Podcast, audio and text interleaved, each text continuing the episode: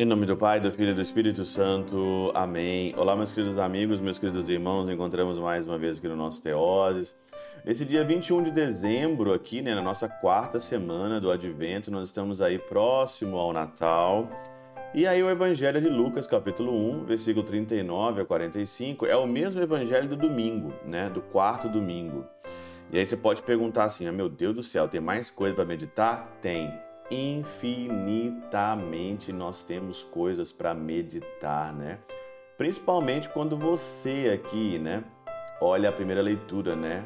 E a voz do meu amado, eis que ele vem saltando pelas montanhas, né? Eu sou do meu amado e meu amado é meu. É claro que aqui no Evangelho, aqui na Anteoses, né?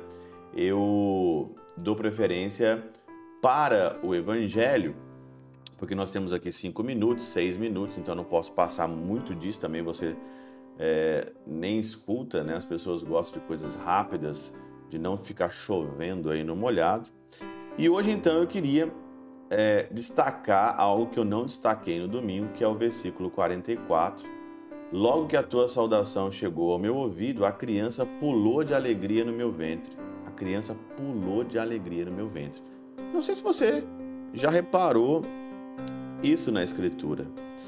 E Santo Agostinho, na é, Epístola 57, né, a, a Catena Áurea cita a epístola que Santo Agostinho escreveu isso. Santo Agostinho diz o seguinte: Pois não disse, saltou de fé a criança no meu ventre, não é? Saltou de quê? Saltou de alegria, não saltou de fé. E ele fala por quê? Pois vemos que o salto não somente é próprio das crianças, mas também dos cordeiros, cujos saltos não procedem da fé, nem da religião, nem de qualquer conhecimento racional.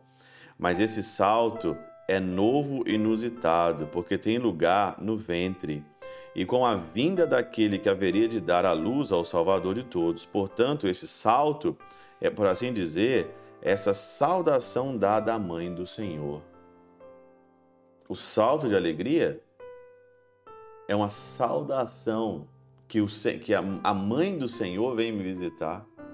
Saltou de felicidade, como uma criança quando vê, sei lá, muito tempo o pai e a mãe, salta de felicidade. Quando ela não vê uma pessoa há muito tempo, ela salta de felicidade. Esse é o salto de alegria que está falando aqui, né? Como costuma acontecer nos milagres realizaram-se é, divinamente na criança e não humanamente pela criança. Ainda mesmo se o uso da razão e da vontade tivesse sido tão precoce na criança que desde o ventre de sua mãe pudesse conhecer, crer e sentir, também isso deveria considerar uma obra do poder divino e um de seus milagres, jamais a obra da natureza humana. Mas o salto aqui é um salto de alegria.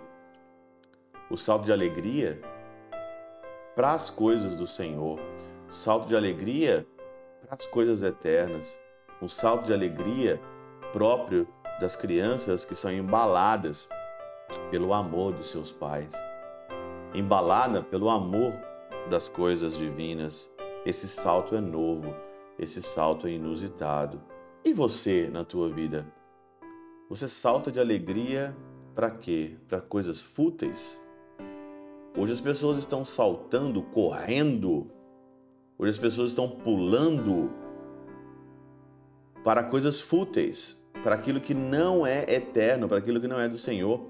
A criança João Batista, ela saltou do ventre da mãe dela porque são coisas eternas. Porque a mãe do Senhor veio visitar e Jesus também veio me visitar. Então, antes de você chegar, o meu coração já está exultante, Jesus.